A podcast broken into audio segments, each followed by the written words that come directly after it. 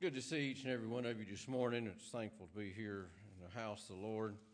We're thankful for the public prayer that has been offered. Thankful to have Brother Tim, Sister Becky with us today here in services here in Lubbock.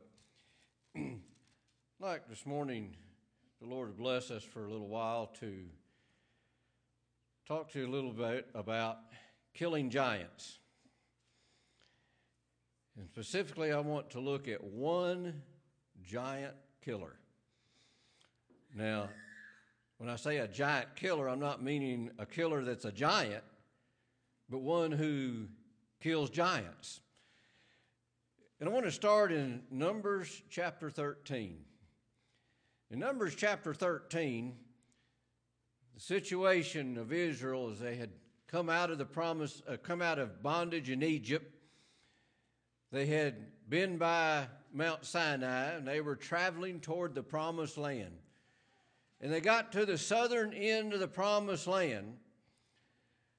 And Moses, at the Lord's commands, sends 12 men into the promised land to spy out the land.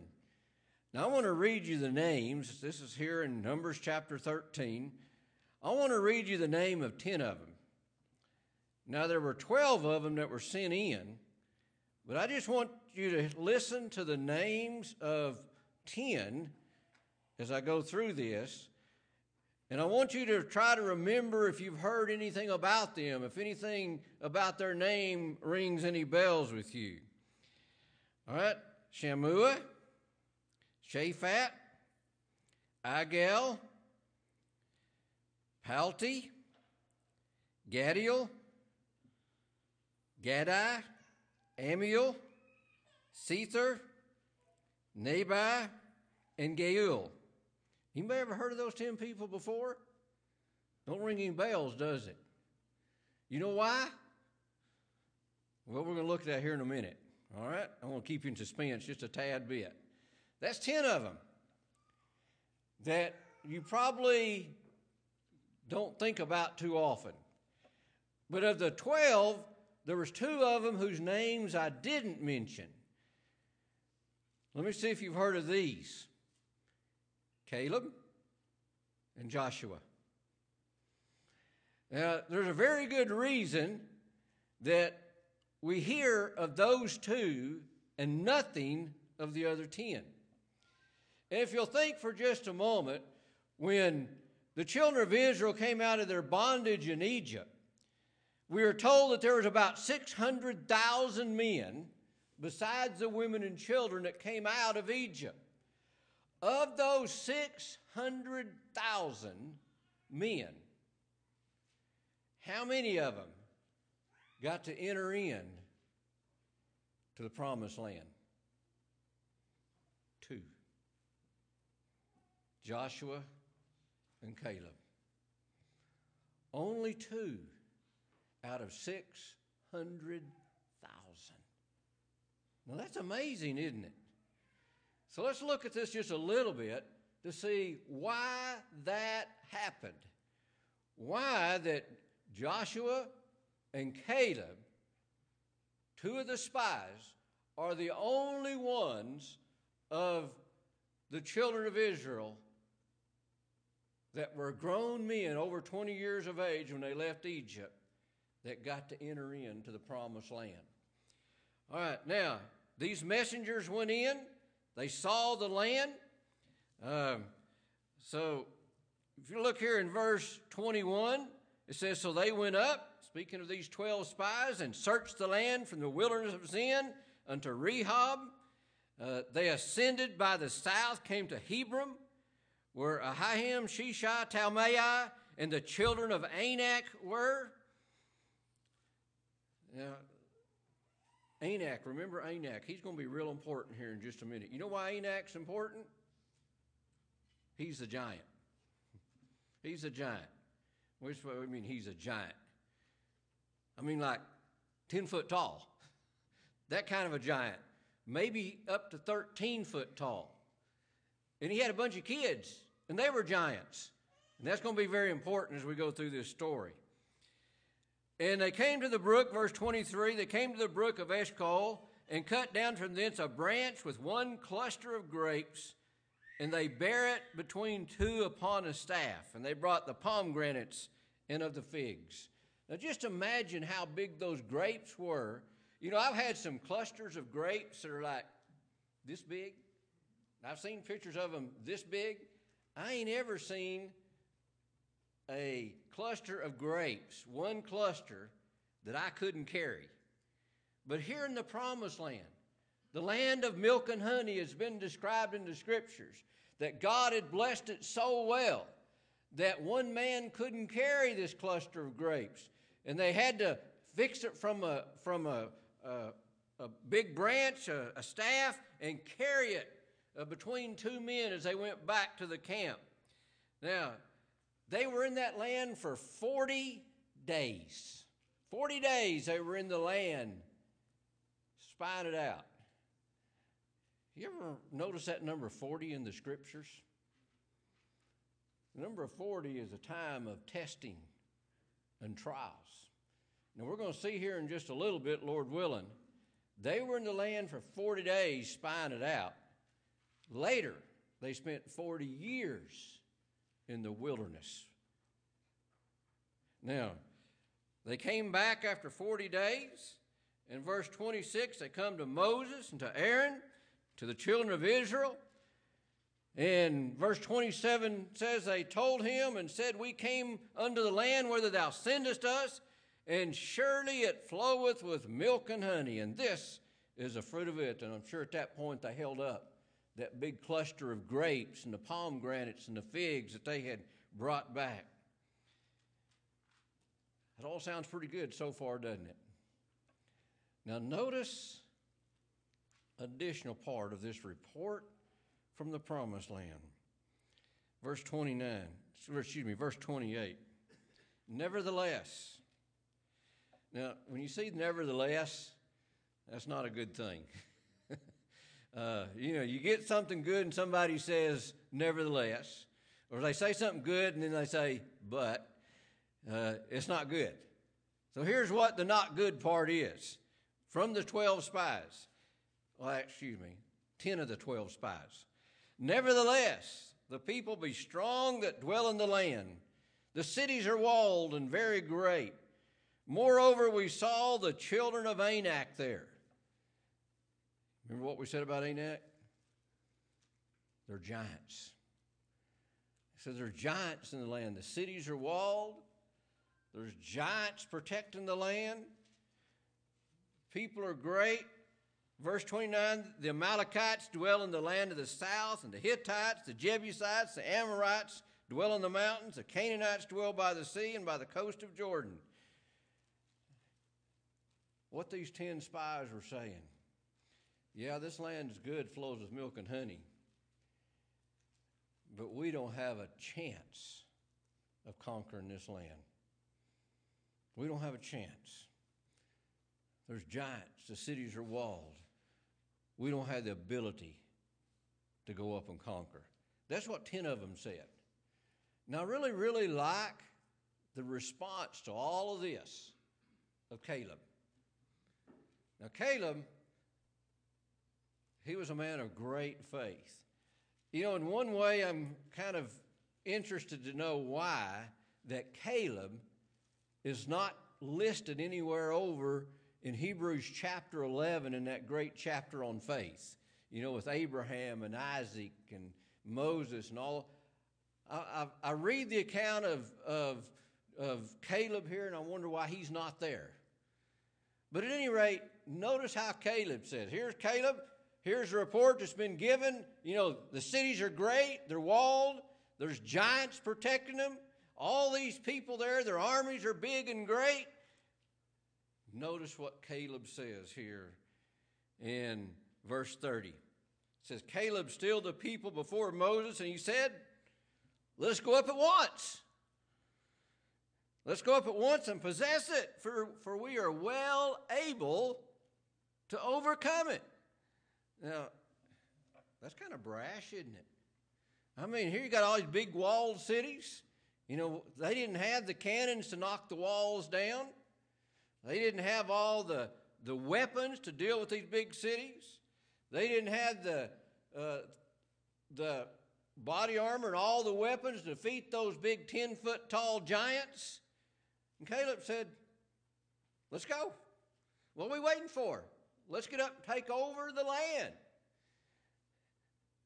I think he had this, I think he was this weird, strange opinion that God was going to fight the battle for him. That with God's help, he could do anything. I kind of get that indication from Caleb, don't you? Now, verse 31. So here's Joshua and Caleb. They're saying, okay, we can go do it. Here's the other 10. Verse 31. But the men that went up with him said,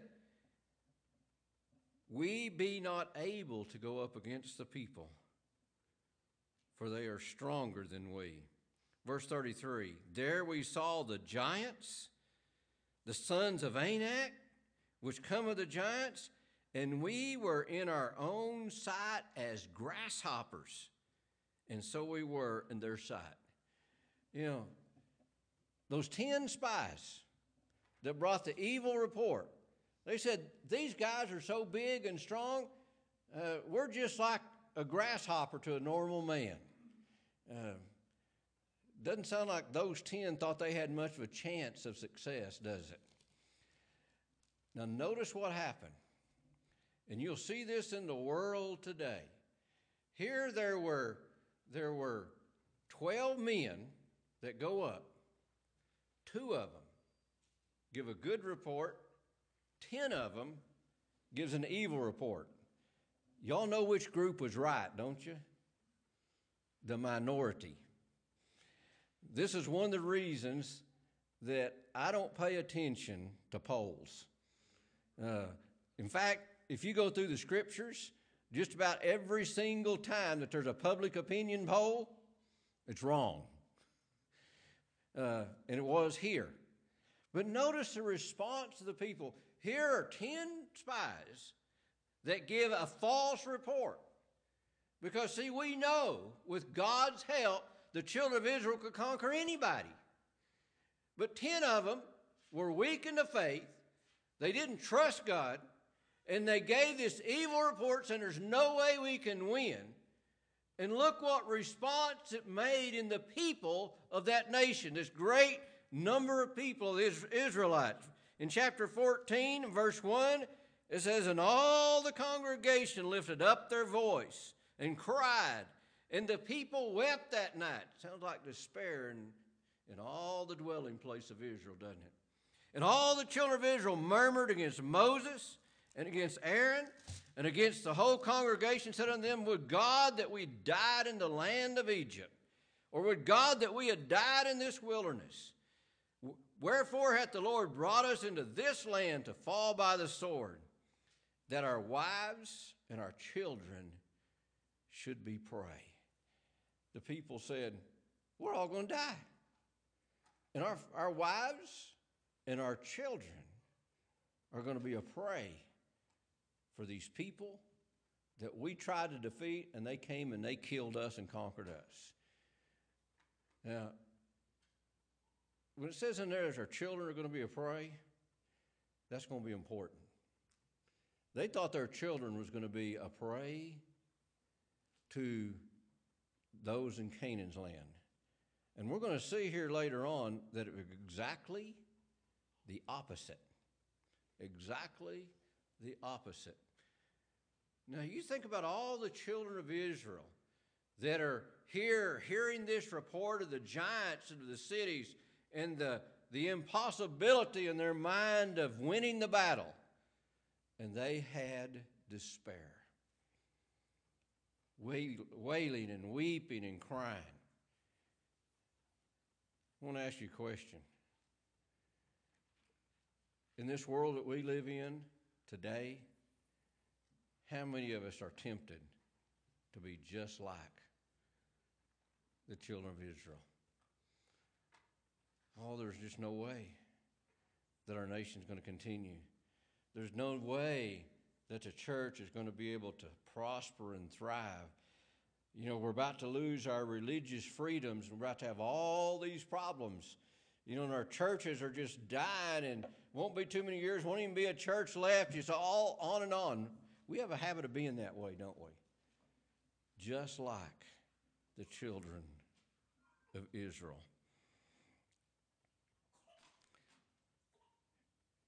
In verse 6, it says, Joshua, the son of Nun.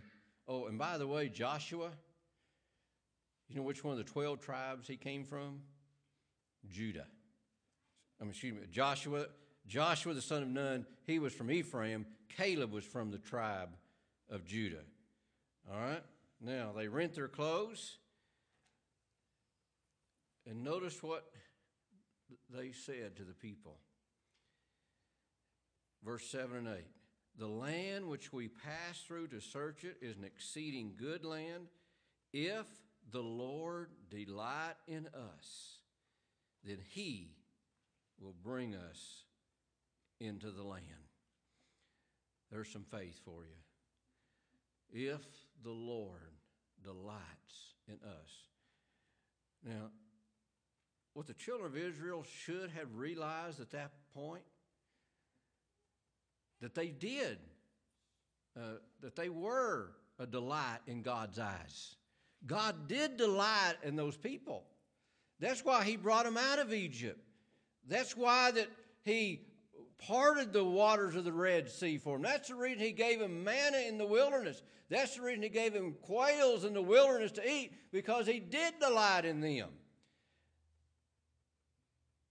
And He didn't delight in them because of how good they were how righteous they were, how obedient they were.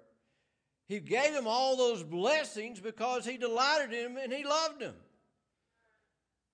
And you and I today can say with Caleb that the Lord delights in us. Do y'all believe that this morning? Does the Lord delight in you and I this morning? Yes, He does. You know why He delights in you this morning? Does He delight in you because you're a righteous people? Because you're better than anybody else in town? That, that you've done all these wonderful works and done all these great things for God? Is that why God delights in you? No. He delights in you because He loves you. So if God delights in you because of his great love, we need to trust in God and believe in him. Now, Caleb told the people, he says, Don't rebel against the Lord. You know what the congregation did when he said that? Uh, we see this in society today. We don't like what this feller is saying. I'm paraphrasing this, it's not in the scriptures. We don't like what this feller Caleb is saying, so we're going to take up stones and execute him. That's what they did. You can look at in verse 10. That's what they were doing. They were going to execute him. They were going to stone him with stone till he died. You know, somebody doesn't agree with you, let's just kill him. We'll fix this problem. We see that in, in, in the world today, very common, don't we? If, if you don't agree with somebody, you silence them, whatever it takes. You know, the same way with the, with the, with the chief priest and the, the Jews in Christ's time. They didn't agree with him and what he said and what he preached, so what did they try to do? They tried to silence him. Now, Lord was not happy. Lord was not happy at all with the people. He was ready to take them into the promised land. He was ready to bless them, to conquer that people. And then I'm going to skip down here to verse uh, 22. Here's the Lord in his response. He says, Because all those men which have seen my glory and my miracles, which I did in Egypt. Wait a minute. Do y'all remember how many miracles? We call them plagues that were in Egypt Y'all remember how many of those there were? Ten. And in the wilderness, and have tempted me now these ten times. Isn't that interesting? They saw all these miracles, all those miracles that God had performed for them. And did it cause them to walk in a holy and righteous path? No. They rebelled. Have you ever been guilty of that? Have you ever been guilty of saying, you know, Lord, I would be willing to walk and step out on faith if you just give me this great sign that I see that I know you're there. You know, if you'll just do this where it's plain and clear in my mind, I'll walk in the way you want me to. I think we're tempted to do that often, aren't we? We want to see a special sign, a special work. These people had seen it, and it still didn't do them any good, did it? Now, verse 23 Surely they shall not see the land which I swore unto their fathers. Earlier, I mentioned the fact that of those 600,000 people that left Egypt, of the men that were over 20, only two entered the promised land. Here's why because they rebelled against God. He said, Surely they shall not see the land. Verse 24 he said, But my servant Caleb. Here's somebody who's going to get to see it. My servant Caleb, because he had another spirit with him and hath followed me fully, him I bring into the land wherein he went, and his seed shall possess it. he had another spirit. He had a godly spirit. The people had a, an evil spirit of unbelief. But Caleb had a spirit of trusting in God. And the Lord said, He's followed me fully, and He's going to go in. Now, um, verse 31. But your little ones, this is still the Lord speaking. But your little ones, which ye said should be a prey, you know that multitude that heard, you know, that heard the report and they believed that evil report that said our children's going to be a prey. It said, Your little ones, which ye said should be a prey, them will I bring in, and they shall know the land which ye have despised. Now, I want you to think about something for just a moment. The children of Israel when they left Egypt and they got to the shores of the Red Sea, they saw the salvation of the Lord. And the waters of the Red Sea went back on either side, made them a passage through. All of those men, and when I say men 20 years old and older, all of those men that saw that before they get to the Jordan River to cross into the promised land are dead. So the men then, the ones that are 20 years and older, at that point, when they get ready to cross into Jordan, uh, cross into the promised land, those men were not the ones that have seen the Red Sea open up. Now they may have been there as children, but they weren't men. And then at the Red Sea, excuse me, at the Jordan River, you remember what happened when they, they got to the Jordan River? when the priest's feet touched the water, the waters that set of the Jordan River piled up as a heap. And the children of Israel crossed across on dry land, just like the crossing of the Red Sea. Now, back to our account here. All right, verse 33 And your children shall wander in the wilderness 40 years and bear your ordinance, and your, shall your carcass be wasted in the wilderness after the number of days in which ye search the land, even forty days, each day for a year, shall ye bear your iniquities. I imagine some of those people thought, Why did those spies have to spend 40 days? Couldn't they just spent two or three days? You know, 40 days turned into 40 years in the wilderness for these people. You know, sometimes in our lives we see that, don't we? Disobedience for a few days turns into years of misery. Now, here's something else that happened. Here was a plague that came upon the people. Verse 37 Even those men that did bring up the evil report upon the land died by the plague before the Lord. But Joshua the son of Nun and Caleb the son of Jephunneh live still.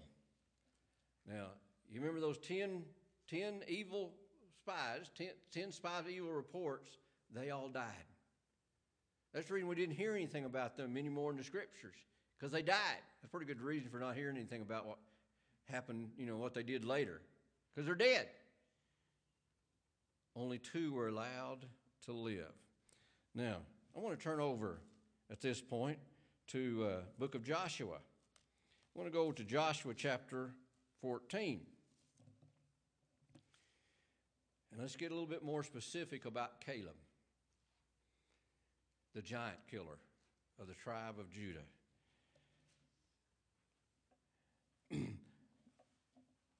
let's begin in verse 6, Joshua 14. Then the children of Judah came unto Joshua in Gilgal, and Caleb, the son of Jephunneh, the Kenizzite, said unto him, Thou knowest the thing that the Lord said unto Moses, the man of God, concerning me and thee in Kadesh Barnea. Forty years old was I when Moses' servant, the Lord, set me in. Now, let me paraphrase this a little bit to save time. When the 12 spies went in, and Caleb was one of them, he saw Mount Horeb. He saw, saw the land that he wanted. And the sons of Anak were there. You know, those that everybody's afraid of. And when they got back to Moses, you know what Caleb asked? He asked Moses a favor. He said, Moses, I want a favor. What is it, Caleb? I want Horeb. You think about that? He wanted the land where the giants were. He wanted that land. He liked that land. Giants are there, so what? So what? I want that land. That's what I want for my inheritance. He was 40 years old when he told that, and Moses promised it to him. And then he said, Now, verse 10, now behold, the Lord hath kept me alive, as he said, these 40 and five years. So Caleb is now 85 years old. And at age 85, I don't know how many people here this morning that are 85 years old or older, but if there is any here, uh, are you ready to go out and kill a 10 foot giant? Now, one of the things that Caleb said, said, I am as strong this day as I was in the day of, that Moses sent me. Now, that's good. I mean, I would like to be in as good a health at age 85 as I was at age 40. I know that ain't going to happen. You know why? Because I'm 60 and I'm not near like I was at age 40. You say, well, but, but Caleb was the same strength as he had in 40, so he was ready to go out and kill the giants. He had that special blessing from God. No, he didn't. It wasn't because of having that same amount of strength. Let me illustrate it this way I'm going to get in a fist fight with a guy that is 10 foot tall, okay? I'm 5'8, okay? I'm going to get in a fist fight with a guy that's 10 foot tall and he's big and muscled up. He's got an attitude and he knows what he's doing in a fight. And so I'm going to go into a battle with him.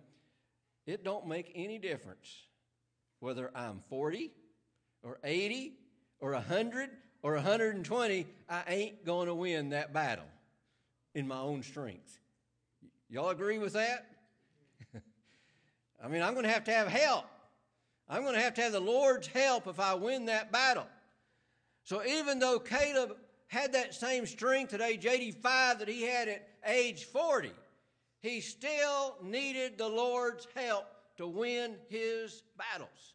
And he knew it. He knew he needed the strength. He said in verse 12, Give me the mountain then. Give me the mountain where the Anakims are, the cities that are great and fenced. And if so be the Lord will be with me, then I shall be able to drive them out, as the Lord said. So Joshua, Moses, we know, had already died at this point, turned everything over to Joshua.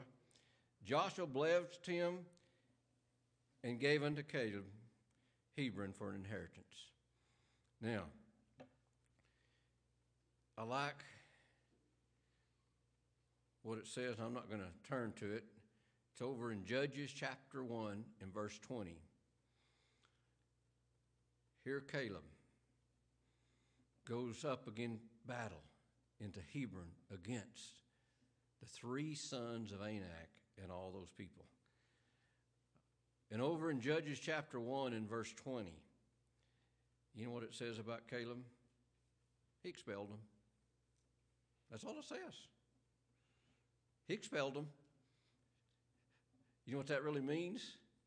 He kicked them out. He run them out of town. I mean, little old Caleb, that was about my size, probably that's the general size of the Israelites at that time. You know, little old five eight Caleb run those giants out of the country. Why? How was he able to do that?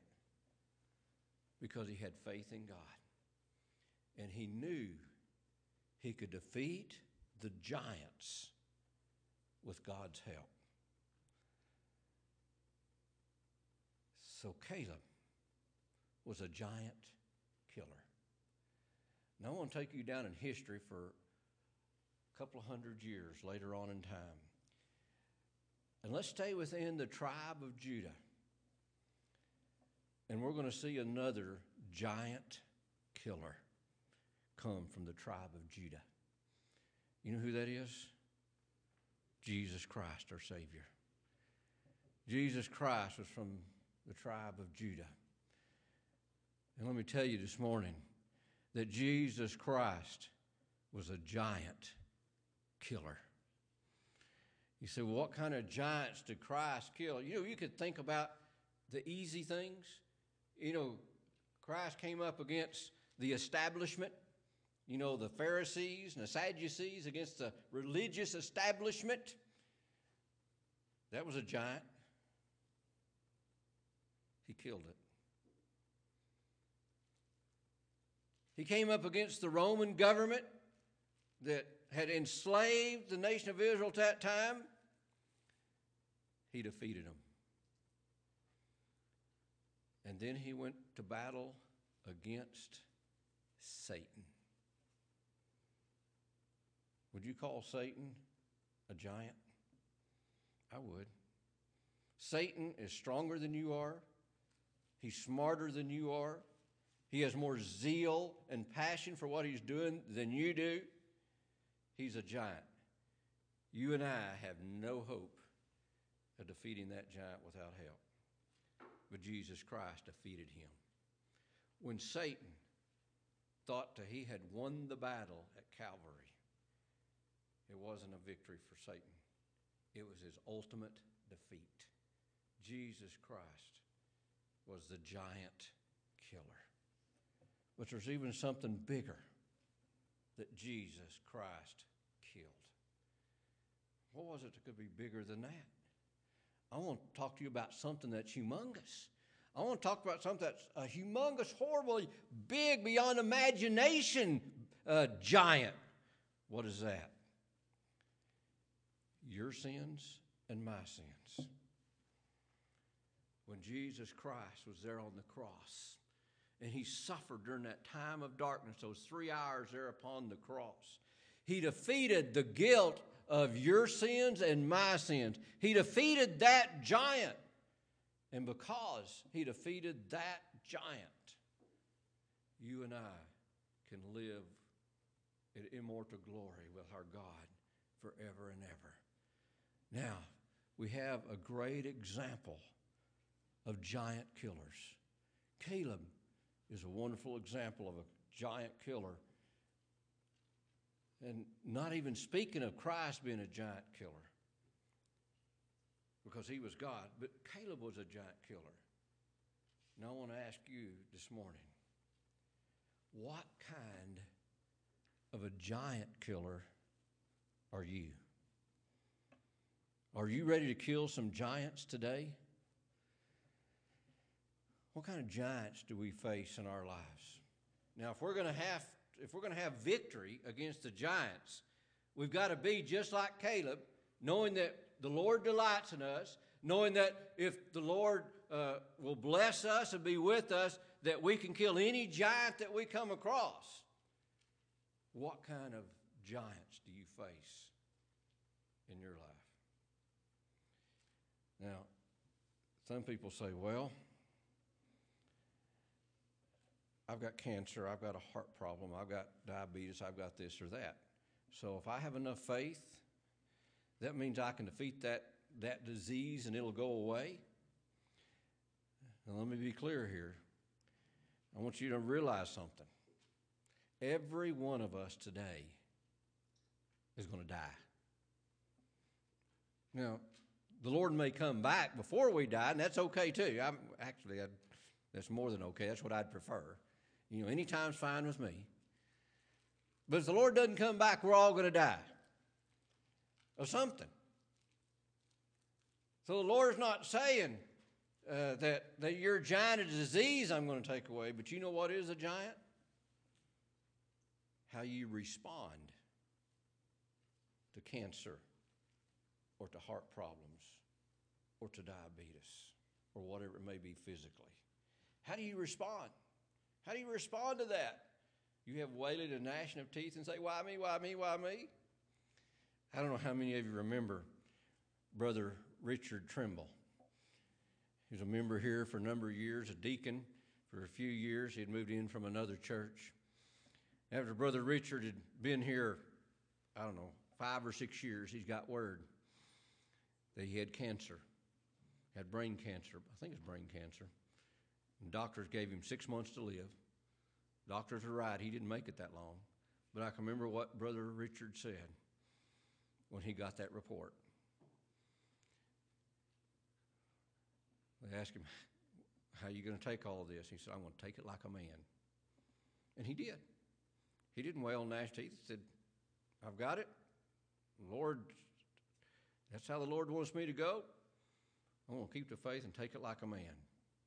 And he did. He kept the faith. He responded with faith. How are you when you face these giants? When you face a giant of disappointment, whether it's financially or in, the, in your business or, or a relationship, how do you take that giant? You just give up, blame somebody else? Woe is me, woe is me, everybody hates me, think I'll just go out and eat worms? Is that kind of response that you're going to have? That can be a giant. We need to be a giant killer. And say, Lord, you're still on the throne. You're still in charge. And things didn't work out like I wanted, but Lord, you're in control. So bless me to remain faithful to you and your word. You know what you just done if you can do that? You just killed a giant. Now, has been mentioned over the last several years, especially in the last six months or so, we've been facing giants. There's giants we've been facing in our land a disease, economic problems. We see our so called freedoms being taken away. And I'm kind of of the opinion people talk about the freedom and, that we have in this land. I like for people to think about uh, the lack of freedom that we have in this land. You know, uh, I can't drive a car without permission from the government. Uh, I can't even put my car on the highway without permission of the government. Uh, I can't change a, a, a light fixture in my house without permission from the government. I can't build a house on my own land without permission from the government. I can't drill a water well on my own land without permission from the government. Anyhow, don't get me started on that. But it's getting ready to get worse. Maybe. We're losing our freedoms. We see it all the time lawsuits against people who stand up for the Word of God. Proposals by our government today telling us there's things that if we say that this Scripture says, we are going to be imprisoned, we're going to be persecuted. It's that clear. It's already happening. It's already happening from time, place to place in this nation. Those are giants. Well, how are we going to kill this giant? Now, I don't mean are we going to make everything just all rosy and perfectly and everybody acts just like godly people. You know why that ain't going to happen? Because not everybody's a child of God. Evil's present in this world. There's a lot of evil.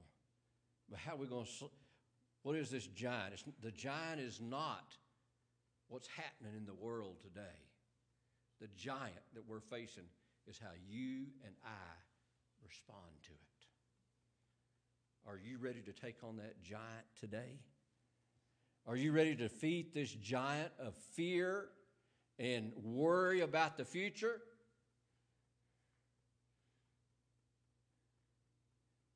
And I've, I've mentioned this before, but in my paycheck that I get every few weeks, which I'm real thankful for it, I don't mind working because it's a lot better than being unemployed. Uh, but in my paycheck, there's this, there's this dollar amount on there with a negative sign in front of it. You know, says it's a negative. And they're taking all this money out of my paycheck for a retirement account.